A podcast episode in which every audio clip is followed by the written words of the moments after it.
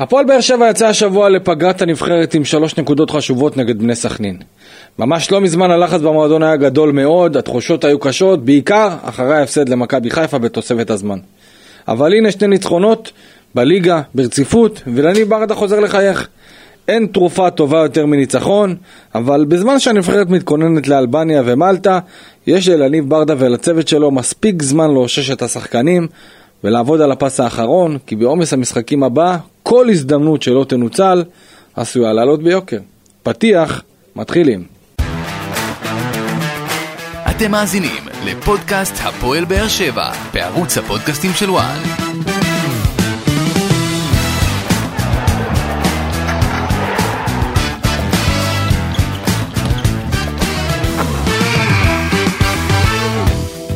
שלום לכם וברוכים הבאים לפודקאסט הפועל באר שבע מבית ערוץ הפודקאסטים של וואן, כאן איציק אלפי ולצידי בן בודה מעמותת האוהדים וסרמיליה, אהלן בודה. אהלן אהלן. ואנחנו עם עוד פרק אה, לסיכום הניצחון אה, הקטן גדול, לדעתי לפחות, על בני סכנין. ניצחון שהוציא את הקבוצה אה, באווירה טובה לפגרת הנבחרת, ואנחנו מן הסתם בפרק הזה ננתח... בעיקר את השחקנים, את האלמנטים שעשו את הניצחון הזה, ונבדוק אה, באמת מה צריכים לעשות בקבוצה בזמן הפגרה. כדי לבוא טובים יותר אה, לעומס המשחקים אה, לאחר הפגרה. בוא, בוא, בוא נתחיל. תשמע, קודם כל הניצחון הזה, ניצחון חשוב אחרי הפסד לוויאריאל ביום חמישי, נותן הרבה מאוד שקט. הרגשנו את הלחץ. לגמרי. הרגשנו את הלחץ. לגמרי, כל התקופה האחרונה בהפועל באר שבע. הרגשנו, הרגשנו. עם שני הפסדים למכבי חיפה ולמ"ס אשדוד באיצטדיון טרנר, וחשוב להגיד, הפועל באר שבע העונה בליגה לא ניצחה באיצטדיון טרנר, וזה היה מאוד חשוב גם לאליניב ברדה וגם לקבוצה לחזור למסלול הנכון מבחינת הניצחונות uh, באיצטדיון הביתי, שאנחנו יודעים עד כמה הוא חשוב לקבוצה. ושני ההפסדים של הפועל באר שבע בליגה צריך לזכור, גם מול מ"ס אשדוד וגם מול מכבי חיפה בעשרה שחקנים, אז גם את הנושא הזה הפועל באר שבע צלחה וסיימה את המשחק ב-11 שחקנים, שזה משהו שאני חושב גם איזה, איזה בונוס שצריך שפו, uh, כן, צריך לתת. ואמרת ניצחון קטן, אז לא, ניצחון היה, קטן חשוב. היה איזה, רגע ש... היה איזה רגע שמרטין, שדיברו בקבוצות וואטסאפ, מי שראה את המשחק כן. מהבית, ש... שהייתה שם איזו עבירה שהייתה יכולה להיגמר אחרת, אבל אפשר להגיד שגם אה, בני סכנין הייתה יכולה לגמור את המשחק, והייתה צריכה גם לגמור את המשחק בעשרה שחקנים. אדום קלאסי לגמרי, ראיתי את זה כמה וכמה פעמים. אה, תשמע, ברור שבגלל שהמשחק נגמר ככה, אז אנחנו פחות מדברים על זה, אבל uh, אנחנו נדבר על זה בהמשך, אבל באמת, היה מגיע כרטיס אדום ברור לקרדוסו uh, מסכנין, אתה יודע, זה גם, לא רק שהעבירה עצמה הייתה נראית עבירה קשה ואגרסיבית, uh, גם העבירה, uh, אתה יודע, יש לנו עכשיו בעבר, יש את הפריז הזה, שיש לך כן. את הרגל על ה... על הברך או על הקרסול. והפועל באר שבע קיבלה כרטיסים אדומים בדיוק על כניסות כאלה מעל הקרסול, לא ופה לא הייתה ש... התעלמות גם של מערכת עבר שלא התערבה במשחק. לא אחד, לא שניים, לא שלושה. אה, מעניין אותי למה, למה השופט לא בא ודיבר אחרי המשחק, אני, אם אני לא טועה. אם אני לא טועה, לא היה שופט אה, שבא והתראיין אחרי המשחק. לא, לא היה. אה, לא היה. ובאיגוד השופטים טוענים שזה רק ברגעים שנויי מחלוקת. כן, זה כנראה שפה לא היה רגע שנוי במחלוקת, כנראה לא. ככה לפי השופטים. אתה, מבין, עד, שהחליטו לעשות משהו טוב ומגניב, באמת, ו... ושאפו. לכל מי שלקח את ההחלטה הזאת ובאמת נותן לשופטים את האפשרות להתבטא ולהביע את עצמם על החלטות ולמנוע רעשים עצומים אחרי משחקים. כאילו מה, אז עכשיו אם יש משחק עם איזה משהו קטן ש, שיש עליו אה, מבוכה מצד נכון. השופטים, אז לא שולחים אף שופט להתראיין, אני לא מצליח להבין את זה. או אבל... שפשוט הם לא שמו לב והתעלמו, גם עבר וגם uh, צוות השיפוט באצטדיון. אני לא יודע איך להסביר את זה, אבל מי שראה את השידור היה יכול להבין שיש פה אדום, גם מי שישב ביציע באיצטדיון טרנר הבין כן. שיש, שיש פה כרטיס אדום, נכון. אבל התעלמו מזה לגמרי, ואתה יודע, יניב ברדה דיבר גם במשחקים הקודמים וקראו לזה בכיינות על כל הקטע של השיפוט מול הפועל באר שבע, אז הנה, אם היינו מתחלפים בחולצות, סביר להניח ששחקן הפועל באר שבע בעבירה כזאת סופג כרטיס אדום, כי כבר ראינו כרטיסים אדומים בדיוק על עבירות דומות בנושא הזה. אולי בגלל שבאר שבע פתאום מצטיירת בתור איזה קבוצה אגרסיבית, אז יותר קל להבין או לשופט, ללכת ישר לעבר, או, או לבדוק, או כן. לקנות איזה נפילה של שחקן כזה או אחר, ואז לראות אה, אם היה מגע, או איך היה או לא היה, אני באמת לא יכול להבין את זה, אבל אה, בוא, בוא, בוא נתעסק בכדורגל, כי כבר נמאס לי מכל הדיבורים האלה, למרות שתשמע, אני חושב שהפועל באר שבע, כמועדון, די, חלאס, תעשו רעש על הדברים האלה, תוציאו מכתבים, תשגרו, תשגעו, אה, תעשו הכל כדי שבאמת ישימו לב לדברים האלה, כי אתה יודע, אה, אה, ואתה יודע הפעם זה מה, נגמר ו- בניצחון 1-0. בדיוק ברגע הזה, כשזה אחרי ניצחון, שלא יכולים לבוא ולהגיד בכיינות, כן. זה הזמן לעשות את נכון, הרעש. בדיוק. ניצחתם את המשחק, אבל זה ראיתם שהייתה פה זה טעות הזמן. ל- טעות שיפוט אה, נכון. לרעתכם, אז אפשר זה אפשר גם הזמן, לעשות זה מזה הזמן רעש. לבוא ל- ל- ליושב ראש איגוד השופטים ולבוא לו בטענות לדברים האלה. דווקא עכשיו, דווקא- דווקא אחרי שאתה מנצח ואתה לא יוצא בכיין, נכון. אלא אתה רק שם, אה, שם מראה לאותם אנשים, לאותו גוף. טוב, אז כמו שאמרנו, ניצחון 1-0 על אה, בני סכנין, רותם חתואל, אה, מספר 77 בדקה, 77.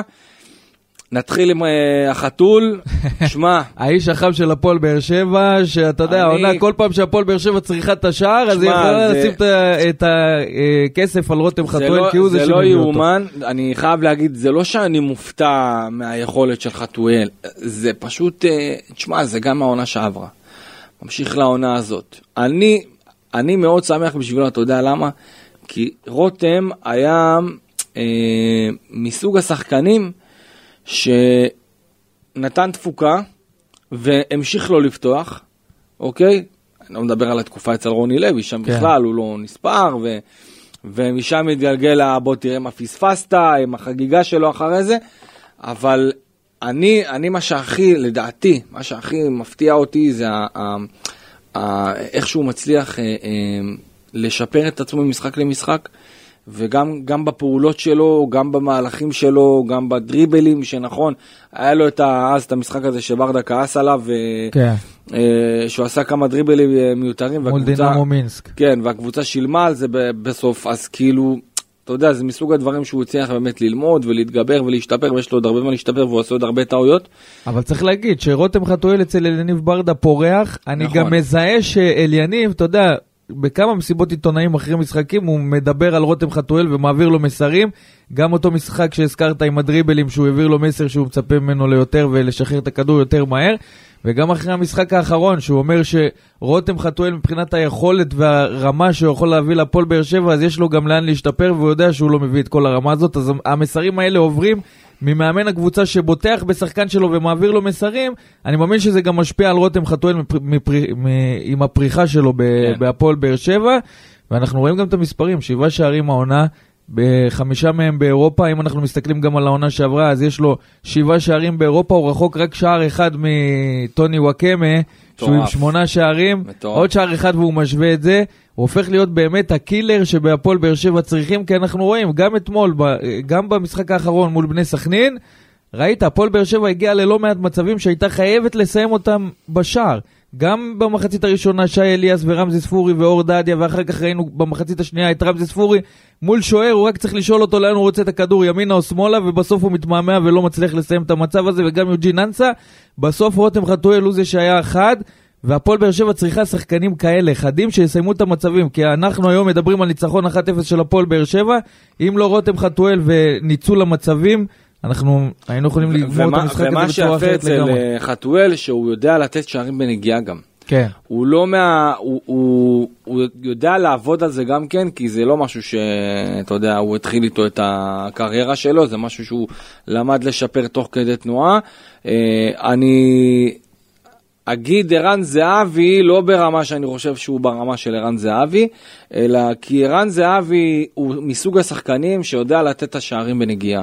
הוא מסוג השחקנים שיודעים לעשות את, ה, את הנגיעה החכמה, אה, להכניס את הרגל במקום הנכון, בזמן הנכון, ולא לעשות את העוד דריבל, כן. ולעצור עוד פעם, ועוד פעם, ועוד פעם. אה, אז, אז רותם יש לו באמת את התכונה הזאת, לדעתי 70 או 80 אחוז מהשערים שהוא כבש הוא בנגיעה. אתה יודע, גם השער נגד ויה ריאל היה שער בנגיעה. כן. גם השער שהיה נגד אה, אה, בני סכנין שער בנגיעה. אתה מבין? הוא יכל לעצור, כמו רוב השחקנים, לעצור. לנסות לסדר לעצמו מצב יותר טוב, הוא יכול גם לה- להחמיץ, כן, ברור, אבל אבל, אבל אני גם... מעדיף, זה כמו שעכשיו לרמזי הייתה את ההזדמנות הזאת אה, אה, לעשות, את ה, לעשות אה, עוד יתרון להפועל באר שבע, כן. ואז במקום לבעוט בנגיעה ישר להפסיד את השער, אז הוא עצר וניסה להעביר עוד שחקן ועוד שחקן ועוד שחקן. בסוף הכדור אם נגמר. זה היה נכנס, היינו מדברים פה אחרת, כן, כן. אבל עדיין, אתה יודע, אה, אה, רותם יודע לעשות את זה בנגיעה, עושה את זה בקלאס, כיף לראות אותו גם כובש את השערים האלה. גם המיקום שלו נכון, והתנועה נכון. שלו מאוד חכמה, הוא נמצא בדיוק ברגעים, אתה יודע, שצריך אותו, הוא שם, הכדור. הכדור מגיע לאיפה שרותם חתואל נמצא, ו- וזה לא בא משום מקום, כי התנועה של רותם חתואל חכמה, אם אתה זוכר את השער מול בית"ר ירושלים, איך הוא לקח קדימה, ואז צעד וחצי אחורה וגם נגח את הכדור הזה פנימה, הוא יודע להתמקם נכון, יודע לפתוח. השאלה הגדולה, נכון להיום, זה רותם חתואל להרכב, או רותם חתואל בסטטוס הקיים? זאת השאלה. טוב, אנחנו יודעים שמבחינת המספרים, כשרותם חתואל עולה מהספסל, הוא יותר אפקטיבי. אה, אגב, אה, אליניב ברדה נשאל על הדבר הזה, והוא הוא סירב בתוקף לבוא ולזרום עם ה... עם ה אה, בוא נגיד, הוא לא רצה להנציח את רותם חתואל בתור שחקן שעולה מהספסל. ואני חושב שזה נכון, נכון, כי אליניב ברדה מאמן הפועל באר שבע, בא לו גם, ואומר, אה, כל אחד יכול לפתוח בהרכב, וגם רותם חתואל, הוא גם נתן לו אופציות לפתוח בהרכב, זה לא נכון? שהוא לא נתן אני לו. חושב שא' לא אמורה להיות שום, אה, אה, איזה שום חובה לשים אותו בתור שחקן הרכב או בתור שחקן מחליף, ממש לא. זה תלוי איך הוא מתאמן, תלוי מה הוא עושה, תלוי גם איך רותם מרגיש. אני יכול להגיד לך שרותם בעצמו, יש מקרים שכן, הוא יעדיף לעלות בתור מחליף, בתור לעשות, אה, בתור ה... אתה יודע, גם אתה צריך להבין שגם ה... מה שנרקם תוך כדי תנועה, שרותם בא ועושה שינוי כל פעם מחדש, ואנחנו מופתעים כל פעם מחדש, זה גם נותן לו ביטחון באיך שהוא עולה מהספסל. זאת אומרת, כן. אם הוא עכשיו יודע, והוא עשה את זה כבר, זאת אומרת, אה, לא לפתוח בהרכב, לעלות מהספסל, לתת גול, לשנות את המשחק, הביטחון שזה נותן לו לפעמים הבאות, הוא כל פעם שהוא יעלה בתור מחליף, לדעתי, מעכשיו ואילך, הוא ידע שהוא, אם הוא, אם הוא ייכנס ויעשה את הדברים נכון, ויבוא בשיא המוטיבציה, הוא יעשה את השינוי. נכון. ואני חושב שהגישה הזאת, זה גם מה שנותן לו את השערים האלה תוך כדי תנועה, אה, גם מתוך הספסל. יש ואתה מקרים... יודע, גם כשהוא עולה כמחליף, נגיד בתחילת המחצית השנייה, באמצע המחצית השנייה, והגנות כבר תשושות ועייפות, אז המהירות של רותם חתואל יכולה לבוא לידי ביטוי, ואנחנו רואים את זה. רותם חתואל יודע לנצל עייפות של הגנות, והוא עושה את זה בצורה נכונה, וצריך להגיד, שבעה שערים העונה, 585 דקות אה, של רותם חתואל, ממוצע שער כל 83 דקות. מדהים, מדהים מבחינתי ששחקן כזה שאתה יודע, הוא עבר את כל הדברים הכי קשים בכדורגל, איך הוא הגיע להפועל באר שבע נכון. בכלל? למבחנים אצל יוסי אבוקסיס, ואז הצליח, אתה יודע, למצוא את מקומו בקבוצה, ומשם שחקן- הוא רק הלך ו- והשתפר וטיפס בסולם, והגיע למצב שהוא היום השחקן המוביל בכלל- המספרים בהפועל באר שבע. בכלל להגיע בתור שחקן מה, אה, אה, ממבחנים, אוקיי? ולסלול, זה לא עכשיו מבחנים במ.ס. אשדוד, או, ב, או במכבי פתח תקווה, או ב...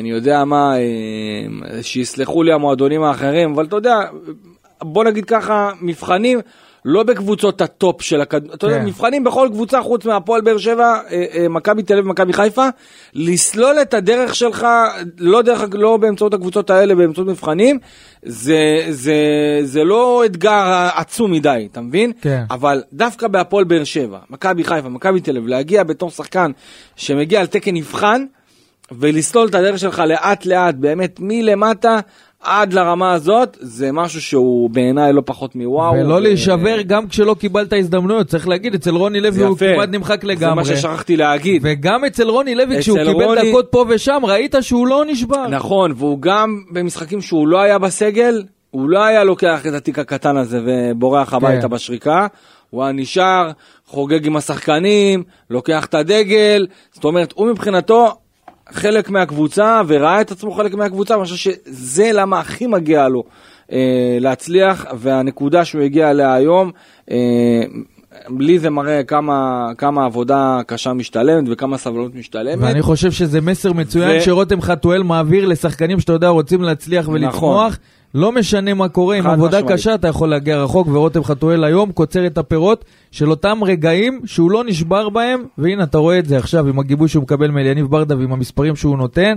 אני חושב ואני שזה... מקווה מאוד שהוא ימשיך וימשיך לעבוד קשה, כי אתה יודע, עם כל הכבוד, העבודה, העבודה הקשה אף פעם לא נגמרת. לגמרי. אה, ותמיד צריך לקחת את זה בחשבון. אה, בוא נמשיך אה, מיגל ויטור. עזוב, זה... אחי, מספר אחד על המגרש, מיגל ויטור, שמע, הגנה, זה- התקפה. זה לא יאומן. אתה, אתה באמת. רואה את הנתונים שלו, אתה רואה מה שהוא עושה במגרש, 67 מסירות בדיוק של אה, 99 אחוזים, מספר אחת בקבוצה בחילוצי כדור, ומספר אחת בקבוצה באיומים לשער. אתה מבין, איומים. לשער, מיגל ויטור מעמדת הבלם, מאיים הבלם- הכי הבלם הרבה, סלש חלוץ כן. בדקות הסיום. מאיים הכי הרבה על השער של בני סכנין, והוא עושה הכל, הוא עושה הכל בצורה מדהים, מדהימה. מדהים, גם הגנה, גם הביטחון, התקפה, גם הביטחון שהוא נותן לחלק ההגנתי. אה, מה, מה עוד אפשר. להגיד על מיגל ויטור? צריך לסיים את זה בעם היעמיק, אתה יודע, רק שלא יקרה. באמת, באמת, אה, יש לו עכשיו את המשחקי נבחרת, אני מקווה מאוד ש... אתה יודע, ייקח את המשחק אה, נגד אלבניה, ואחרי זה שישחררו לנו אותו, שינוח קצת. אה, זה לדעתי לפחות אה, הכי חשוב, כי אתה יודע, מיגל בא לנבחרת בעומס מטורף, כן. כן, צריך להגיד את זה. הוא לא היה כשיר במלוא האחוזים, אבל אתה יודע, אי אפשר לוותר עליו. אה, אני בעד לתת לו גם כן אה, מנוחה כמה שיותר, אה, גם אפילו במשחקים הקרובים, איכשהו לעשות את המנוחה הזאת, לתת מחצית, לתת 60 דקות, איכשהו לשחק איתו, כדי שזה לא באמת אה, יגרום לו לקרוס.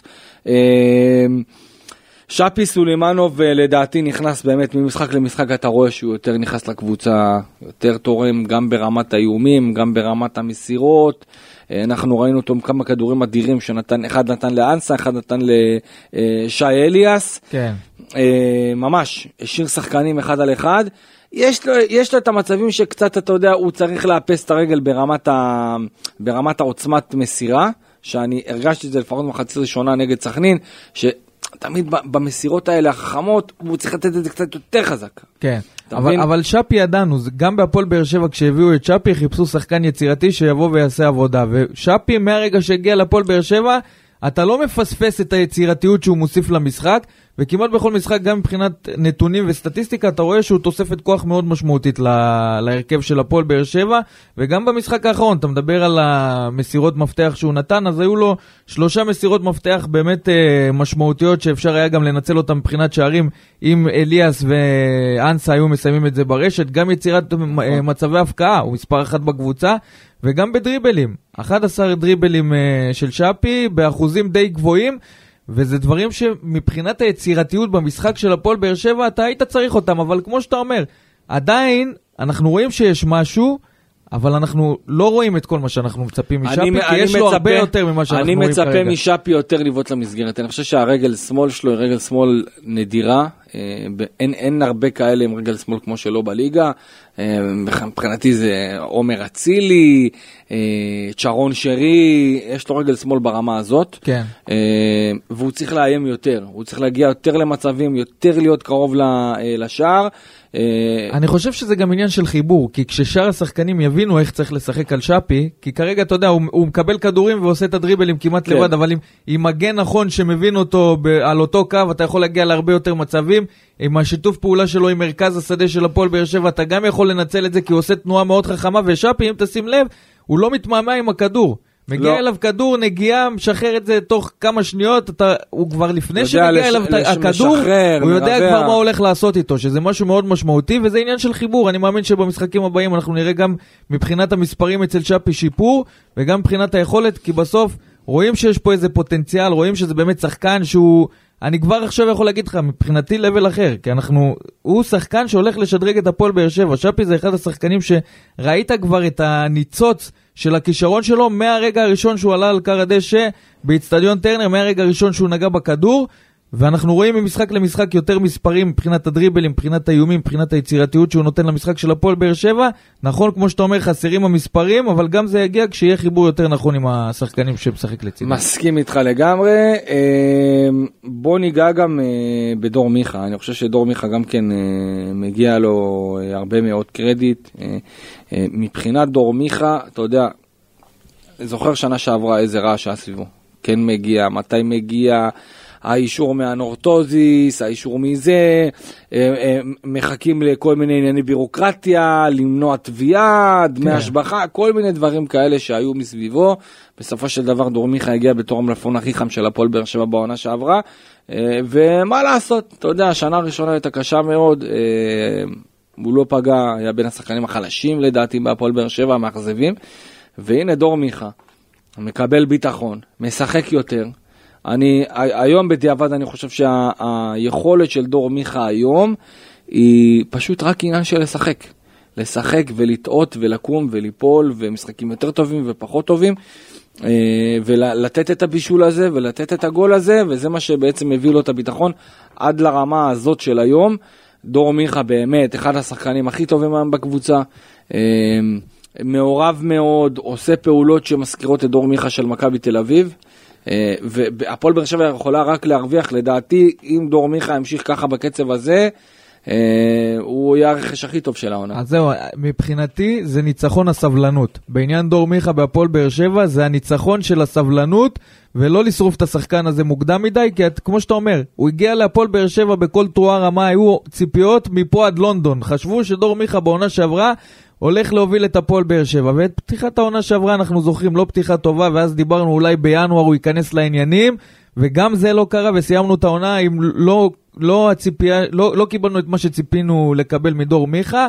אבל יש פה ניצחון של סבלנות, כמו שאמרתי, גם של הקהל של הפועל באר שבע, אני חייב לציין את זה, כי דור מיכה קיבל תמיכה אדירה וגיבוי מלא מהקהל של הפועל באר שבע. גם את העונה הזאת, הקהל של הפועל באר שבע היה בטוח שאנחנו נרוויח את דור מיכה, והנה זה קורה. פתיחת העונה של דור מיכה היום היא פתיחת עונה מצוינת מבחינתי, מבחינת המספרים שהוא נותן ומה שהוא עושה אה, על המגרש. אתה מדבר על עניין הביטחון, אז זה כל המעטפת, זה כל המסביב, גם הגיבוי שהוא קיבל מהקהל, גם אליניב ברדה, שאתה יודע, לא ויתר עליו והכניס אותו לעניינים, וגם דור מיכה בעצמו.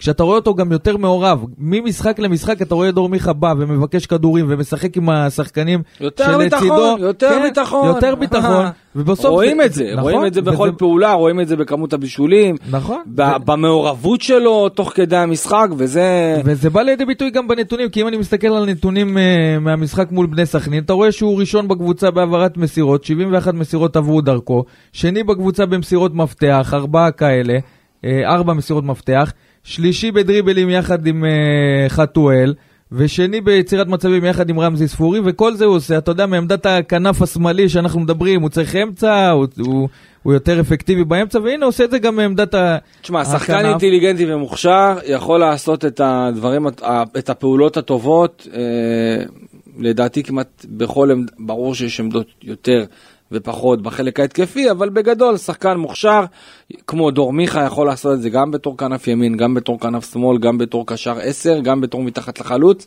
אה, ואיך הוא יכול לעשות את זה? כשיש ו- לו ביטחון, כשהוא מרגיש נוח, כשיש לו את נכון, הגיבוי מצד כל הגורמים, גם הצוות המקצועי וגם מסביב, והנה הוא פורח היום ונגמר. הכל מתחיל ונגמר בביטחון, אה, וכשאני אומר ביטחון אני רוצה שנעבור על אה, אור דדיה, אה, באמת, שאפו גדול לאור דדיה. בוא נלך חודשיים סולל- אחורה, בוא נלך סולל את חודשיים דרכו אחורה. בחזרה, לאן? לג- לגמר גביע? חודשיים אחורה לפתיחת העונה לא, של אור דדיה, אחורה זה- כן. חודשיים, חודש וחצי אני, אני, אחורה. אני חשבתי שאתה מחזיר אותי לגמר גביע, כי בגמר גביע דדיה בעצם הוא שיתף שלא פשוט להיות שחקן בית אה, אה, בהפועל באר שבע, אה, ואני לוקח יחד איתו את תומר יוספי, אנחנו תכף דקי, מבחינתי זה אור דדיה מצד אחד, תומר יוספי מצד שני. אה, אור דדיה כדוגמה לשחקן שבא ובאמת אה, היה מאוד מאוד למטה וכמעט ולא היה לו ביטחון והצליח לעבוד, אה, הצליח לעבוד על עצמו גם בעניין הספרינטים, גם על עניין קבלת ההחלטות ובאמת שיפר את עצמו בצורה מאוד משמעותית במשחקים האחרונים. הזינוק שלו היה נגד אוסטריה ווינה, יש את הספרינט הזה שהוא דפק כן. שם עד ההגנה ומנע שער ודאי. אה, ואתה יודע, הוא נכנס ומקבל עוד ביטחון ועוד דקות וכל הכבוד לו. אה, ואחרי זה נדבר על אה, תומר אז. בוא נתחיל, איך, איך אור דדיה פתח את העונה הזאת. אז קודם כל, משחקים, לא, לא פתח את העונה בצורה טובה, הוא היה די פושר במשחקים בהזדמנויות שהוא קיבל, וכבר התחילו כל הרכשים בקהל, האם אור דדיה מתאים להפועל באר שבע, האם זה מגן שיכול לשדרג את הקבוצה, האם זה מגן שבכלל יכול אה, לאיים, אתה יודע, ברוטציה כזו או אחרת על עמדת המגן הימני, ודיברו על חתם, ודיברו על אה, אבו עביד, מי הכי מתאים, ואור דדיה כזה לא ממש נספר, וראינו שגם ברדה הוציא אותו לסוף הרוטציה. כן. ואז הגיע המשחק מול אוסטריה ווינה, כמו שאתה אומר. משחק מצוין, אולי אחד השחקנים הכי טובים על המגרש אה, מול אוסטריה ווינה, ואחר כך ראינו אותו הפועל תל אביב וויה ריאל, כשבוויה ריאל הוא גם מפספס את החתונה של אח שלו, את החופה, כדי לתרום 100% מעצמו לקבוצה, שזה גם דברים שקונים את הקהל. אז כל המסביב, גם, ה, גם ה, אה, התרומה המקצועית שלו, שאתה יודע, מתחילה להשתפר ממשחק למשחק, ואנחנו רואים היום את אור דדיה במקום אחר, כי היום, אם אתה תשאל בקהל של הפועל באר שבע מה אתם חושבים על אור דדיה, יגידו לך מספר אחת. זה. לפי, לפי המשחקים האחרונים שקורים, וגם הזימון שלו לנבחרת ישראל גם בא לידי ביטוי מבחינת היכולת שהוא הציג ב, בתקופה האחרונה, וזה אומר שוב, אנחנו חוזרים, אמרנו את זה על דור מיכה, אנחנו יכולים להגיד את זה גם על אור דדיה, צריך לפעמים הביטחון הזה שנותנים גם מהקהל וכל מה שמסביב ומהצוות המקצועי, בסוף אתה רואה גם יכולת יותר טובה ממה שהשחקן אה, הציג עד עכשיו, וזה גם, גם מבחן לאור דדיה, כי אנחנו יודעים שהוא עושה את השינוי הזה מבחינת היכולת, הוא צריך להמשיך ולהשתפר, ויש לו עוד לאן להשתפר, כי אנחנו יודעים שעמדת המגן הימני בהפועל באר שבע בתקופה האחרונה, פעם זה דדיה, פעם זה אבו עביד, פעם זה אלחמיד, הוא צריך לשמור על המקום שלו. ואיך שומרים על המקום שלו? עם יכולת טובה, והוא חייב להמשיך ביכולת הזאת. ממש ככה, ותשמע, כל הכבוד לו, באמת, כל הכבוד לו, אה, אבל שוב, אה, בהפועל באר שבע, כמו בהפועל באר שבע, אתה לא יכול, אה, אתה לא יכול להוריד את הרגל מהגז, נכון, אתה בדיוק. חייב להמשיך ולהמשיך ולהמשיך. אני מאוד מקווה בשבילו שהוא באמת ייתן את אותו הקצב וימשיך את ההתקדמות הזאת, כי באמת חבל מאוד לחזור אחורה, ואתה יודע, תומר יוספי מצד שני. תומר יוספי, אה, תומר יוספי בעמדה יותר בעייתית מאור דדיה, הוא לא- כי, הוא לא- כי הוא משחק בעמדה שהכי עמוסה בהפועל באר שבע נכון, אבל. יחד עם זאת, הנה אנחנו רואים את גורדנה פתאום נפצע, ומרטינש לא נרשם לבתים, ו, אה, אה, ואליאס לא מצליח לעשות את האחיזה שלו עדיין בהרכב. זאת אומרת, יש איזה סוג של... זה לא שעכשיו יש לך איזה יותר מדי בנקרים בקישור, יש הרבה שחקנים, נכון, אבל אין בנקרים, פתאום קלטינס אולי יכול לעזוב, כאילו, הדברים מאוד מאוד דינמיים ומאוד נזילים, ו... משהו, משהו, קורה לתומר, אני יודע שהוא מאוד רוצה להיות בהפועל באר שבע, הוא מאוד רוצה לשחק, הוא מאוד רוצה אה, אה, להיות חלק, אבל אתה יודע, הוא כבר אמר לפני מספר, אה, מספר שבועות, אמר לברדה שהוא רוצה לעזוב את הקבוצה, ובגלל זה הוא חמישה משחקים הוציא אותו מחוץ לסגל, החזיר אותו נגד ויה ריאל. אה, אני אגב, מה שאני בדקתי, אה, תומר אמר שהוא נשאר, שהוא אה, ייאבק על המקום שלו, אה, ולא יעבור לקבוצה אחרת אה, בחלון הזה, אוקיי?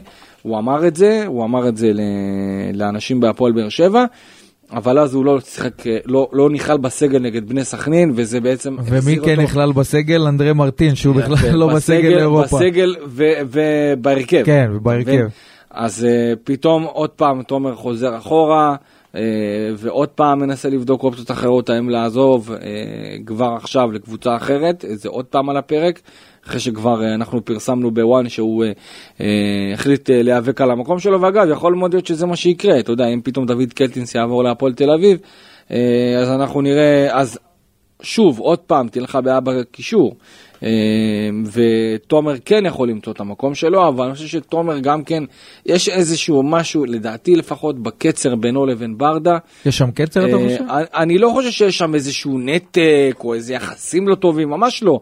זאת אומרת, אני חושב שכאילו, תומר מאוד מאוד רוצה להוכיח את עצמו,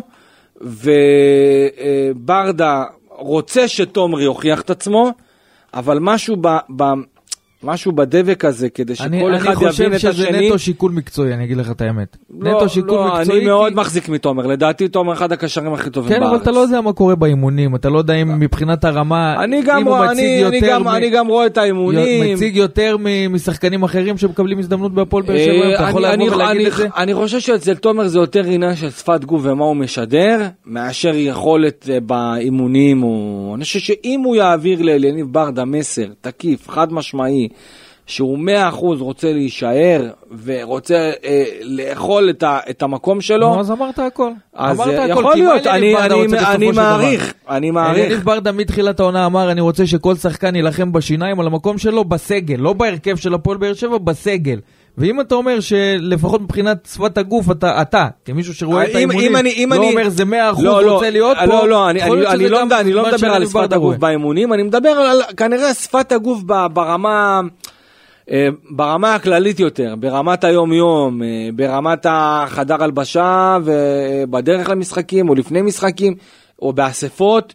אה, ולי חבל שברדה, דווקא ברדה מכולם מפספס את תומר. כי אני חושב שתומר באמת, יש לו המון כדורגל, והוא שחקן סופר מוכשר, ויש לו רגל שמאל קטלנית, ויש לו בעיטות מרחוק, והדברים האלה פשוט עוד לא מתפוצצים. זה כבר, הוא כבר בן 24 עוד מעט, והדברים האלה עוד לא מתפוצצים. ואני אומר לך, אני בטוח שבקבוצה אחרת, שפתאום אם הוא ישנה אווירה, בטוח שהוא יתפוצץ. בטוח. אם הוא יבוא כמו תומר של, אה, של תומר הזה, שעלה מהנוער לבוגרים, ובא לטרוף את העולם, והוא לא ראה אף אחד ממטר, לא משנה נגדי, מכבי חיפה ומכבי תל אביב, הוא לא ראה אף אחד ממטר. אם הוא יביא את, ה, את הגישה הזאת לשיחות עם ברדה, או, או בכלל למגרש וינתק את עצמו מכל הדברים אני חושב ששחקני בית הכי קשה זה ההתמודדות עם הביקורות. הביקורות מבית, אתה מבין? שהן לפעמים גם יותר קשות משחקנים אחרים. והם אמרו את זה, גם תומר אמר את זה אחרי הגביע וגם דדיה אמר את זה אחרי הגביע, לא פשוט בכלל. בוא נדבר אה, לפני שאנחנו נעלה תכף את סתיו אלימלך. אני בוא- רק רוצה להוסיף על העניין הזה של תומר יוספי, שאני מאמין ביושרה המקצועית של אליניב ברדה, ברור, שאם תומר יוספי עכשיו ברור, משנה ברור. פאזה בראש, משנה את הגישה ובא בזה. ב-100% בשביל להוכיח לאליניב ברדה, הוא ייתן לו את ההזדמנות. ראינו שזה קורה גם עם ואני אומר שחקנים שלא ש... ציפינו שיקבלו ואני אומר הזדמנות. לך שאם תומר יישאר, הוא ישחק הרבה. הוא ישחק הרבה כי יש הרבה משחקים ויש הרבה פציעות ב- בקישור והרבה היעדרויות, אני בטוח. טוב, אה, הרוטציה של ברדה, תשמע, יש סיטואציה שאני, אה, יש לי בעיה איתה. אה, אני, אני לא מבקר את זה שסלמני פעם פותח, פעם לא, לא רואה דקה, שכטר מחוץ לסגל, קלטין, ממש לא, אני ממש לא מתעסק בזה. אני חושב שהרוטציה הזאת היא בריאה, רציתם רוטציה כדי לעלות לאירופה, רציתם אירופה כדי שתהיה רוטציה, זה חלק מהעניין, כן. אין מה לעשות, אי אפשר לעלות כל, כל uh, שלושה ימים משחק עם ההרכב החזק ביותר. צריך לקחת בחשבון, יהיה משחק אחד שחמד יפתח, ומשחק אחר שחמד לא יראה דקה או לא יהיה בסגל. נכון. מה לעשות? כן. מה לעשות? זה חלק מהרוטציה, וגם ברדה צריך, לה, אתם צריכים, לה, האוהדים צריכים להבין שגם צריך להחזיק, צריך להחזיק את כולם פיט ו- ודרוכים בתוך הסגל. נכון. אם, אתה, אם יש לך סגל של 23, 24, 25 שחקנים, ואתה משתמש רק ב-13, 14 שחקנים, אז אתה תאבד את כל השאר. והם יראו שלא משנה מה יהיה, הקבוצה יכולה להישחק בכ- בכל המפעלים, והם, אתה יודע, אה, יקבלו אה, שאריות של דקות. ברדה צריך לנהל את הסגל הזה כמו שצריך, ואני חושב שבסך הכל הוא מנהל את הסגל הזה בצורה אה, טובה. יחד עם זאת, יש הרבה מאוד תנודות שלא מוסברות, וזה לדעתי בעיה, כי הקהל לא מבין את זה. הקהל עכשיו רואה פתאום את שכטר מחוץ לסגל, שכטר בדרך החוצה. אה, סלמני... מרטינש, מרטינש זאת הדוגמה הכי טובה. כן, גם אה, לא אה, בסגל לאירופה סלמני- וגם לא מקבל הזדמנויות פתאום בהרכב מול בני סכנין. אתה מבין, סלמני אה, לא יהיה בסגל לאיזה משחק, זהו, נכשלו, הוא בדרך החוצה. חמד, מה, מה קורה עם חמד? חמד לא בסגל, מה, הוא רב עם אליניב?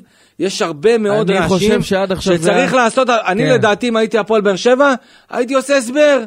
לפני כל משחק, עכשיו מוציאים, אה, מוציאים הודעה של סגל למשחק מסוים, עכשיו אני לא יודע, סטויאנוב מבינים שזה מקצועית, סולומון מבינים שזה מקצועית, שכטר גם. שכטר מבינים שזה מקצועית, אם לא, אם עכשיו יש איזה רגישות, מתיחה, אני לא יודע מה, תגידו מתיחה, תורידו את כל הכאבי ראש האלה מהראש, כנ"ל לגבי חמד, כנ"ל לגבי אה, מרטינש, כנ"ל לגבי תומר פתאום שלא בסגל, פתאום אלחמיד, כל, ה, כל השקט הזה ואין וה, ה, ה, אה, לנו מה להגיב או אין לנו מה לה... זה סתם מייצר עוד בלאגן ועוד דיבורים ועוד רכשים אצל הקהל, לדעתי הפועל באר שבע חייבת לעבוד על זה. אה, חתם, זהו, אמרת משהו פה על חתם, אנחנו מבינים... חתם התאמן בשבת. התאמן? התאמן בשבת.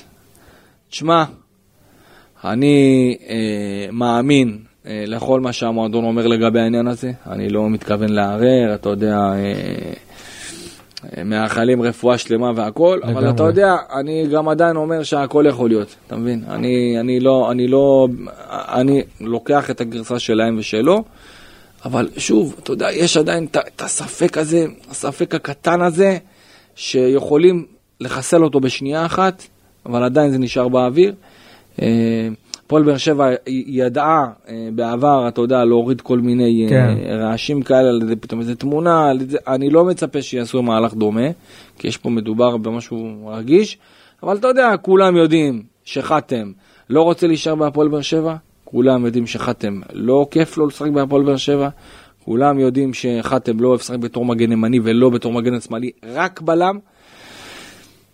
אז ככה שהאופציות מצטמצמות לנו, ואתה יודע, החשבון הופך להיות יותר פשוט. זהו, השאלה אם זה חשבון יותר פשוט, ואז כל מה שאתה מתאר פה זה בעצם תירוץ גם- המשפחתי.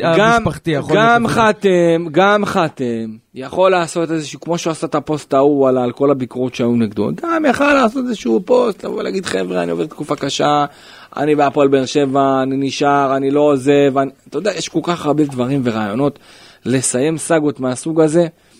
לא יודע, אני, אני גם לא רוצה לדבר על זה יותר מדי כי זה נושא רגיש. זהו, זה עניין, זה עניין משפחתי שהוא עובר בתקופה האחרונה, משהו רפואי, שאתה יודע, צריך לכבד גם את השחקן וגם את המועדון שמתנהל בצורה, כפי שהוא מתנהל, כי אני חושב שהצורה שהמועדון מתנהל אה, בעניין של חתם עם כל הרגישות המשפחתית, זה נכון. עכשיו, אם אני מסתכל על, על חתם עצמו, על ההתנהלות של חתם, אתה יודע, הוא חלק מקבוצה. אתה צריך להרגיש גם יותר קבוצתיות מבחינת מה שחתם אה, אל-חמיד, אה, איך שחתם אה, אל-חמיד מתנהג, ואת זה אנחנו פחות רואים, אבל הנה, הוא חזר לאימונים, יכול להיות ש... כן.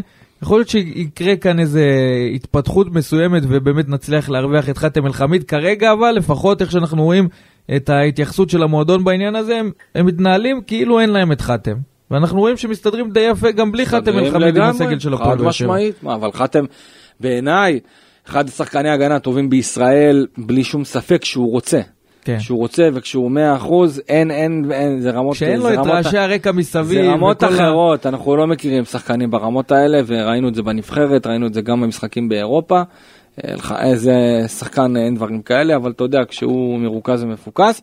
אה, טוב, לפני שנדבר עם אה, אה, סתיו, המסר של ברדה לגבי הרכש. שזה אני לדעתי- חושב הדבר הכי חשוב שיש ושצריך לדבר עליו. כי אנחנו דיברנו בכל הזדמנות בקיץ הזה שהפועל באר שבע לוקחת את הזמן ובסוף מגיעה לישורת האחרונה כשהם מביאים בלחץ שחקני חיזוק להפועל באר שבע ולפעמים גם מתפשרים בחלק מהמקרים כי זה לא יסתדר מבחינה כספית, כי זה משהו שיותר מדי כבד על המועדון.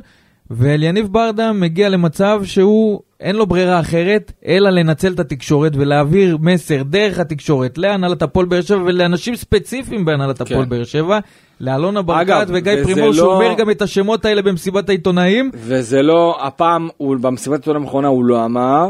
האחרונה, ל- מול ויה ריאל הוא לפני- אמר, האחרונה הוא הזכיר שוב שהוא רוצה להתחזק כן. בשני שחקנים. שמע, אה, אני מאוד, אה, אני מאוד מקווה שלניב יודע מה הוא עושה, כי אתה יודע, אני לא יודע איך אלונה מקבלת את זה. אה, שאומרים שהיא אה, אחראי, היא צריכה לתת תשובות, או היא קיבלה את הרשימות ואת הרצונות שלו, אבל שוב, ברדה עושה את זה לטובת הקבוצה, גם אלונה, שלטובת- גם אלונה רוצה את טובת הקבוצה, גם ברדה- פרימור רוצה את טובת הקבוצה, פשוט הוא אומר, חברים, אני, אה, שיגעתם אותי על רכש, כל הקיץ אתם משגעים אותי על רכש, אני רוצה רכש, אני רוצה שחקן התקפה בצד שמאל, רוצה עוד שחקן לקישור, אבל אה, יש דברים שלא תלויים בי, ותורידו ממני. או שאפשר, לי, להסתכל. או שאפשר להסתכל על זה בצורה אחרת, ואיך שאני רואה את הדברים זה שאליניב ברדה ואלונה ברקת והנהלת הפועל באר שבע בתחילת האומנה אמרו איקס, מבחינת המטרות של הפועל באר שבע זה מה שאנחנו רוצים, ואליניב ברדה מרגיש כרגע שבשביל לעמוד במטרות ובהבטחות שהם נתנו בתחילת העונה, הוא צריך את שני השחקנים האלה, וכרגע כשלא נותרה לו ברירה, והוא רואה שהדברים לא מתנהלים בצורה שהוא מצפה שהדברים יתנהלו, וכנראה שהוא לא מרוצה מאיך שבהנהלת המועדון אה, מתנהלים בנושא הרכש, אז לא הייתה לו ברירה, אלא להעביר את המסר בצורה חדה וברורה דרך התקשורת, וזה מה שהוא ניסה לעשות במשחק מול ויה ריאל, כשהוא אמר את השמות של אלונה וגיא, וזה מה שהוא עושה גם במשחק האחרון, כשהוא אומר, אני רוצה שחקני רכש, אם זה היה תלוי בו, כבר שחקני רכש היו מזמן בהפועל באר שבע, ואנחנו שוב מגיעים לנקודה שאנחנו מה, שבוע וחצי לסגירת חלון העברות בליגה הישראלית? אני, אני לא מאמין שיעבור רכש משמעותי עד סוף החלון, אני באמת לא מאמין. וזה משהו שאליניב ברדה יצטרך, אתה יודע, להתמודד איתו, כי אליניב ברדה רוצה שני שחקנים נוספים, לשם הוא מכוון, ואם לא יגיעו, זה יפגע גם ביכולות שלו. להעמיד קבוצה שתעמוד במטרות שהוא רוצה. הפועל באר שבע צריכה להביא שחקן כנף לצד שמאל, אבל שחקן שיכול לתת לה פיזיות. חייבת. שחקן אגב, הוא גם אמר את זה לניב ברדה, הוא לא אמר צריכה, הפועל באר שבע חייבת. כמו... כשבא מאמן ואומר חייבת, אז כמו... אין פה אפשרות אחרת מלבד כן. להביא חיזוק. כמו טוואמאסי מנתניה, זה הסגנון. אתה יודע, אם אני, אם אני רואה למשל את מכבי חיפה והרכש שהיא עשתה, וגם מכבי תל אביב, אה, רכש שהוא, אה, איך אני אגיד לך את זה, הוא רכש... אה, מאוד מאוד פיזי, זאת אומרת, אה, גם מכבי תל אביב כשצירפה בלם הוסיפה המון פיזיות, מכבי חיפה אה, הביאה שני בלמים שהוסיפו לה המון המון פיזיות, גם פיירו, שחקן מאוד פיזי. כן. אוקיי, לא שאני מוריד מיתר השחקנים, אבל אני חושב שאם חסר משהו להפועל באר שבע זה פיזיות, זה שחקן שהתכונות החיצוניות שלו והפיזיות שלו, הן עושות את ההבדל ברמת המאבקים על כדור. אה, ועוד כל מיני אלמנטים שבאמת... ברמת השמירה וההתארגנות של הגנות יריב, שחקן פיזי אוטומטית מרתק אליו שני שחקנים. אנחנו ראינו את זה גם בתקופת טוני וואקמה פה, וראינו גם כשהיה ג'ון אוגו במרכז המגרש, איך ההגנות וה... ומרכז הקישור מסתדרות עם שחקן כזה פיזי. תמיד יש אה, זוג עיניים של שחקן אחד ועוד עין וחצי של שחקן שני שמתבייתות על אותו שחקן פיזי שאתה יודע, תופס מקום גם מבחינה ויזואלית. כן, אה, תשמע, ברמת העיקרון אני רוצה לגעת בעוד, אה, בעוד נושא אחד אה, בכל מה שקשור להפועל באר שבע. אם אני לוקח את, ה, את היצירתיות שיש בקבוצה, אפשר לראות שהפועל באר שבע קבוצה, לדעתי אחת הקבוצות הכי, יציר, הכי יצירתיות בליגה, אבל יש קצת בעיה בקישור. הקישור והנעת הכדור תוך כדי משחק זה משהו ששוב, גם בו מנסים להתחזק. אה, לא יפתיע אותי עם כל החיפושים שיש, שאולי בסופו של דבר במקום כנף שמאל יביאו מישהו לאמצע שינסה לסדר יותר, שינסה להוסיף עוד פיזיות, וגם אני חושב שיש פה בעיה ברמת הקשר האחורי. אה, קלטינס אולי יעבור להפועל תל אביב, בררו נשחק.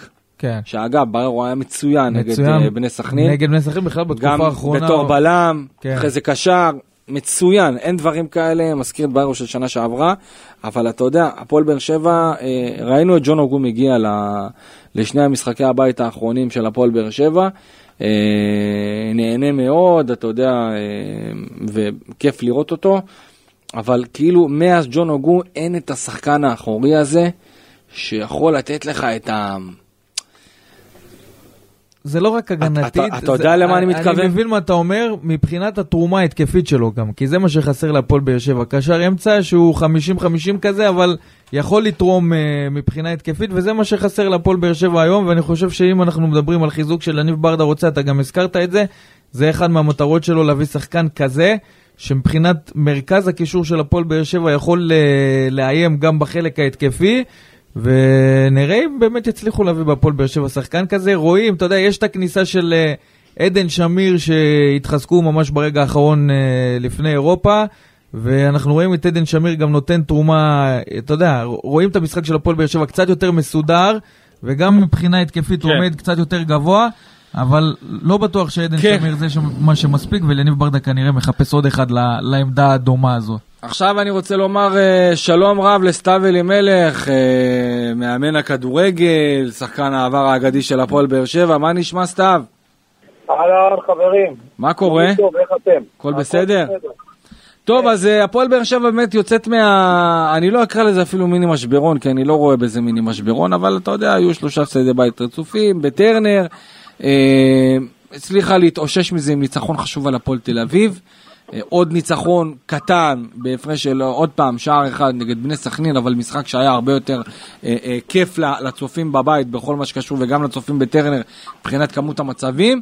אה, זה נראה שקצת מתחילים לאזן את המערכת, בטח ברדה, שאתה יודע, אנחנו זוכרים את הנאום שלו אחרי מכבי חיפה, שהיה. תחת לא מעט לחץ. איך אתה רואה את זה, סתיו? אה, קודם כל, אם אנחנו חוזרים טיפה לאחור, אז קורה, קורה שלפעמים מפסידים אה, בטרנר, זה לא נעים. אנחנו גם לא רגילים.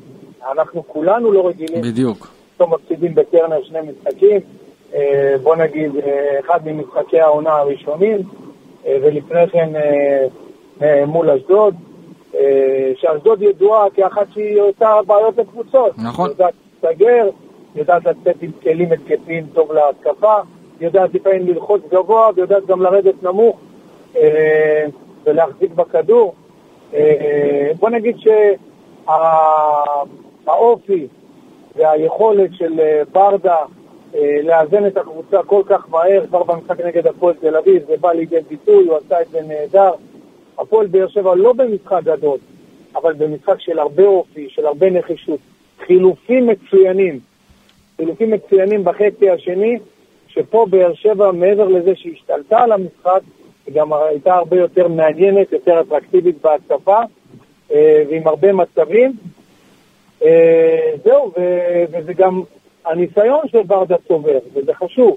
זהו, ד- לא דווקא, דווקא דיברו, דווקא וגם דיברו שלברדה חסר ניסיון, אבל אנחנו רואים, אגב, אני לדעתי, לניב ברדה יש לו, יש לו יותר מדי, לא, לא יותר מדי ניסיון, אבל יש לו הרבה ניסיון אה, במעמדים. כמה מאמנים אתה מכיר בכדורגל הישראלי ששיחקו ב- ב- באירופה אה, והגיעו, הצליחו באמת לעלות תוך כדי לשלב בתים אירופי, לא משנה איזה, כן. וגם לקחת גביע, לעמוד בגמר גביע עם כל הלחצים ופנדלים ו- ועוד דברים מסביב. לדעתי, כל מי שאומר שהוא חסר, אולי קצת, אתה יודע, בתקשורת הוא צריך להבין אה, אה, ולנסות לנטרל את עצמו מכל מיני תחושות אמוציונליות. אבל בגדול, ברדה עבר את, ה, עבר את התקופה הזאת, כי אתה יודע, סתיו, צריך לזכור, אה, ברדה בעונה שעברה החליף את רוני לוי, ואתה יודע, לא משנה מה ברדה היה עושה, גם היה מפסיד ארבע ברצף, לא היו באים עליו. לא היו אה, מבקרים אותו. ופה הוא פעם ראשונה התמודד, אתה יודע, בסיטואציה קצת שלא נוחה, עם הפסד, הפסד בית לאשדוד, והפסד בית למכבי חיפה, למרות שבאר שבע נראתה טוב שם אה, בעשרה שחקנים. אה, אתה חושב שברדה אה, התחזק מהתקופה הזאת? בטח, הוא גם מתחזק, גם מתחשל, הוא גם מביא ערכים נוספים, והוא גם מביא את, את האני מאמין שלו, ביחד עם הצוות המקצועי, לסיטואציות. ופה מה שכל כך נכון וכל כך יפה, שאין לנו עוד דוגמה כזו בארץ, אין לנו, אתם יכולים לבדוק את זה בכל המקומות, ואני הסתכלתי, אין לנו עוד דוגמה למישהו שפרש ממשחק, אה, נהיה מנהל מקצועי, בא להיות מאמן והוא גם מצליח. הוא גם מצליח, גם בעונה שעברה, כולל גמר גביע המדינה, אה, כולל אלוף האלופים וכולל עכשיו גם באירופה וגם בליגה. זה תהליך מאוד בריא, וככל שהוא יצבור עוד דקות משחק, כמו ששחקן צובר, אני רואה לזה עתיד ורוד. מבחינה מקצועית, אה, אין ספק שאנחנו אה, רואים באור חיובי מאוד גם את מיגל ויטור, גם את רותם חתואל, שאתה יודע, אה, אה, תגיד לנו בתור שחקן איך זה לעלות מהספסל, לעשות את השינוי, ואתה יודע, אם, אם אה, לשחקנים יש תמיד את השאיפה הזאת אה, להיות שחקני הרכב, או שגם הם אוהבים במקרים מסוימים, אתה יודע, אה, אה, לבוא כג'וקרים מהספסל. סליחה, לא שמעתי את סוף השאלה. אני אומר, למשל, כמו רותם חתואל, שאתה יודע, אה, עושה כל פעם שינוי מהספסל, עולה, נותן גול, השאלה, בתור שחקן לשעבר, אם אה, שחקנים אוהבים להיות בתוך הפוזיציה הזאת של לעלות מהספסל ולתת גול, או שבסוף בסוף כולם רוצים לפתוח ב-11. שאלה מצוינת, שאלה מצוינת והיא גם מאוד עניינית, אבל מעבר לזה שהיא עניינית, היא מאוד אה, צריכה להיות ספציפית לשחקנים. ו- וציינת את חתואל, זה נכון. כשהוא פותח, הוא לפעמים גם מגיע למצבים, אבל הוא לא השחקן הכי טוב. אבל כשהוא נכנס, כביכול לא לוקחים אותו בחשבון, והאיש הזה נע והוא יודע בדיוק למקם את עצמו באזור הרחבת ה-16, והוא עושה דברים יפהפיים. כולם רוצים לפתוח בסופו של דבר, הם רוצים להיות נחשבים. אם מאמן יודע לנגוע בשחקן, וברדה יודע לנגוע בו, יודע, הוא ידע גם לנצל אותו, ומי שיצא מזה הכי הרבה נהנה, זה גם הקבוצה, גם המועדון, אבל השחקן ייהנה מזה הכי הרבה, כי הוא יבוא לידי ביטוי והוא יהיה יעיל בתקופה שהוא נכנס, או בדקות שהוא נכנס, והוא יהיה יעיל. אני בטוח שברדה גם ייתן לו לפתוח, אבל אה, בוא נגיד, העובדות באות אה, לטובת חתואל כשהוא נכנס מה... אה, כשהוא נכנס במחצית או 30 דקות, והוא מצליח להפוך את המשחק ולהביא לידי ביטוי. אה, וצריך להשתמש בשחקנים כאלה, אין מה לעשות. זה, זה אחת הפריבילוגיות שיש למאמן. תגיד, אה, סתיו, איך אתה רואה את כל הסיטואציה של חאתם עבד אל חמיד בהפועל באר שבע, שאתה יודע, כבר שבועיים, אה, כמעט שבועיים הוא לא התאמן בגלל סיבות משפחתיות בריאותיות, אה, חזר בשבת, הגיע למשחק נגד בני סכנין, הגיע לטרנר. כמה זה, כמה זה מורכב וכמה צריך להיות באמת רגיש בסיטואציה כזאת? אז זה, זה בדיוק חוזר שוב לנקודה שדיברנו אה, על חתואל. כן. הקטע האישי המקצועי, עכשיו זה הקטע, שוב, זה לא חייב להיות ברדה, זה יכול להיות אחד מאנשי הצוות, שהוא יודע לדבר איתו, יודע לנגוע בו, ויודע למשוך אותו חזרה לתוך הקבוצה. אין ספק, כולנו רואים שהוא קצת הוציא את עצמו מהקבוצה. הוציא את עצמו קצת הצידה, קצת החוצה. ותשמע, שחקנים גם רואים אותו לא מתאמן, פעם כן מתאמן, פעם מקבל לא, אישור, לא פעם... נכון.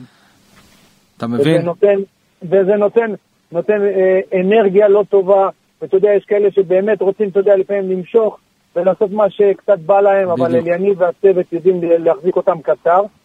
ו, ופה באה בא השאלה, אה, הוא, אני אשתמש בו, הוא יהיה לי יעיל, אני אוציא ממנו את, ה, את המקסימום, או אני אוציא ממנו קצת יותר, או שאני אצליח להגיע איתו לרמות שהגעתי איתו לפני שנה או לפני שנתיים, ואם זה לא הולך לקרות, אז לשחרר אותו. חד משמעי לשחרר אותו. אם רואים ש... בוא נגיד בשבועיים הקרובים, בחודש הקרוב, זה לא הולך, פשוט לשחרר אותו, אה, כי אחרי זה זה עושה נזק כפול, גם מבחינה מקצועית, גם מבחינה התנהלותית, גם מבחינת חדר הלבשה, גם מבחינת ההתנהלות של הצוות המקצועי מול השחקן, וההתנהלות של השחקן מול השחקנים, וזה לא בריא. אה, שאלה אחרונה, סתיו, לגבי הרכש. אנחנו ראינו את uh, ברדה נותן מסר uh, ישיר uh, לאלונה ברקת uh, וגם לגיא פרימור, אומר, אני רוצה uh, שחקני חיזוק, אני רוצה שני שחקני חיזוק להתקפה, העברתי את זה לאלונה, העברתי את זה לגיא. איך אתה רואה את זה מבחינת ברדה, מבחינת מה שהוא דורש ומה שהוא רוצה לקבל לחלק ההתקפי? תשמע, ברדה אמיתי. כולנו ראינו כמה הוא אמיתי והאמוציות הן חלק ממנו, וזה בא לידי ביטוי גם עכשיו, הוא יודע שבמה שקורה במהלך העונה, והוא גם רואה את ההתמודדות מעבר לאירופה, ההתמודדות שיש להפועל באר שבע אה, בליגה מול מכבי חיפה, אה, מכבי תל אביב. הוא גם צריך לקבל כדי להתמודד איתה, אין מה לעשות, הוא צודק לגמרי. הוא, צודק, וזה מתבקש, והם חייבים לתת לו. הם חייבים, כי, כי זה חלק מהאינטרס שלהם, אלונה משקיעה כל כך הרבה, עושה כל כך הרבה, ו, ובוא נגיד שדווקא בגלל שהיא בחרה בו להמשיך את הדרך והיא מרוצה, והיא כל כך רצתה שהוא יהיה מאמן, היא חייבת לאפשר לו, ואתה יודע מה? היא צריכה להגיד לו, שמע, יש לך ואגב, אגב, בוא תחתום, אם אתה צריך עוד איזה שחקן, זהו, הש... הכל, הכל שאלה סתיו, אם יש משהו קונקרטי שבאמת יכול לשדרג את הקבוצה, כי אם אלונה לא רואה שיש שחקן שיכול לשדרג את הקבוצה חד משמעית, אז אני יכול להבין למה היא לא מביאה סתם, כי אין טעם להביא סתם. אם עכשיו מביאים מישהו שאפשר לשחרר אותו סוף העונה, שעלה לחצי עונה, הכל בסדר. אבל אני חושב שצריך לקבל החלטה מושכלת, ואני שוב אומר, הפועל באר שבע צריכה לקחת ולעשות לעצמה אה, אה, בדק בית. כדי לראות איך היא משפרת את מערך ה scouting שלה, לא ברמת ה... איך היא בודקת או איך היא מביאה שחקנים, אלא איך היא יוצרת לעצמה מאגר של שחקנים, שיש מישהו אחד שכל העבודה שלו מהבוקר עד השעות הקטנות של הלילה, אך ורק מתעסק בזה, זה לדעתי אתגר של הפועל באר שבע. אני בטוח שיש את הרצון והכוונה הטובה של אלונה לעשות את זה ולהשתדרג ולשפר, אבל אנחנו ראינו כשאין מנהל מקצועי, אז ברדה צריך לראות סרטונים תוך כדי תנועה ותוך כדי תאילנד ותוך כדי אה, אה, מחנה אימונים ומשחקים. לא נכון. בריא, ואני מקווה מאוד שהפועל באר שבע אה, תתקדם אה, בעניין הזה. סתיו אלימלך, אה, יקירי, המון המון תודה. תודה גם לכם, בהצלחה לקבוצה היקרה שלנו. אמן. בוא נאחל שנה טובה. אה, צודק, צודק לגמרי. לכל תושבי הדרום. לכל המדינה שלנו, ושיהיה לנו רק טוב, וש... אה, את הקסם המיוחד שיש בספורט לכל בית ובית בישראל. אמן ואמן, סתיו, תודה רבה. תודה גם לכם. כן, זה היה אה, סתיו אלימלך. אה, בן, לפני שניפרד, אה, הפועל באר שבע כאמור בפגרה, פגרת נבחרת. אה, יש עכשיו אה, זמן לנוח, זמן לשקם את השחקנים, זמן לשפר את הדברים הלא טובים, כמו שאמרתי נכון. בפתיח, לתקן את כל קבלת ההחלטות שלא לא הכי מדויקת שיש, ואני עדין. דיברנו באמת על העומס שהיה להפועל באר שבע עד עכשיו ברצף המשחקים של השבועיים האחרונים. גם אליניב ברדה במסיבות העיתונאים מציין שיש שחקנים שלא כשירים במאת האחוזים, אבל אין ברירה והוא חייב להשתמש בהם, אז הנה יש פה עכשיו פגרה. שמאפשרת להפועל באר שבע לתת קצת יותר ימי מנוחה, לאושש את השחקנים בצורה ככה. טובה. לראות מה קורה עם חתם. בדיוק, ועד למשחק מול מכבי נתניה, זהו, אני מאמין אז- שזה מה שהם יעשו. משפט, מכבי נתניה זה המשחק הקרוב, אם אני לא טועה, של הפועל באר שבע. כן, אחרי. אה, לאחר מכן לך פוזנן. מכבי נתניה בחוץ זה אחד המשחקים הכי קשים שיש. במיוחד אחרי התוצאות האחרונות שלהם, אתה יודע, המשחק האחרון נגמר ב-0-0, אין ובן הילה פחות. אוהב. אין שום סיכוי שאנחנו נראה את מכבי נתניה חלשה כמו שאנחנו ראינו אותה נגד בני סכנין והפועל חיפה. כן. מוכן להבטיח לכל אוהדי הפועל באר במיוחד שבע. כשזה הפועל באר שבע, הם באים את- עם אקסטרה הם רואים אנרגיה. את הפועל באר שבע, הם יבואו כמו אריות, וזה לדעתי המשחק הכי קשה שיש להפועל באר שבע. הכי קשה, אבל הכי לדעתי קשה. תלוי בהפועל באר שבע יותר מאשר אה, במכבי. יכול להיות. יכול להיות, אני מקווה מאוד שאתה יודע, הפועל באר שבע תבוא למשחק הזה אה, נחושה מנטלית, אה, ובוא נגיד לך פוזנן, יש לנו עוד זמן, כן. יש לנו גם את כיפור לעבור עד אז. ואני מקווה מאוד שהפועל באר שבע תבוא אה, באווירה טובה אחרי מכבי נתניה, משחק סופר קשה, באמת, אין, אין משחקים כאלה, ונאחל כמובן, אה, אתה יודע, בהזדמנות זו, אה, חג שמח. חג שמח לכולם. אני רק שנה רוצה... טובה לכולם. רק רוצה לסיים בפרגון קטן למחלקת קשרי הקהילה בהפועל באר שבע, שבמשחק האחרון אירחו ביציע הצפוני מול בני סכנין אה, חיילים מגדוד 605 של ההנדסה הקרבית שככה פנו למועדון ורצו קצת להתאוורר, וזה היה יפה לראות אותם אה, מתארחים במשחק הזה. יפה מאוד, אה, טוב, לכל המאזינים שלנו, אה, שיהיה לכם אה, חג שמח, שנה טובה, בריאות איתנה, תעשו רק דברים טובים, וכמובן, אה, אנחנו כאן נהיה איתכם אה, בעזרת השם אחרי המשחק אה, של הפועל באר נגד מכבי נתניה. נסכם אותו, נתכונן לקראת לך פוזנן. אחלה חג שמח לכולם, שנה טובה, ביי ביי. thank you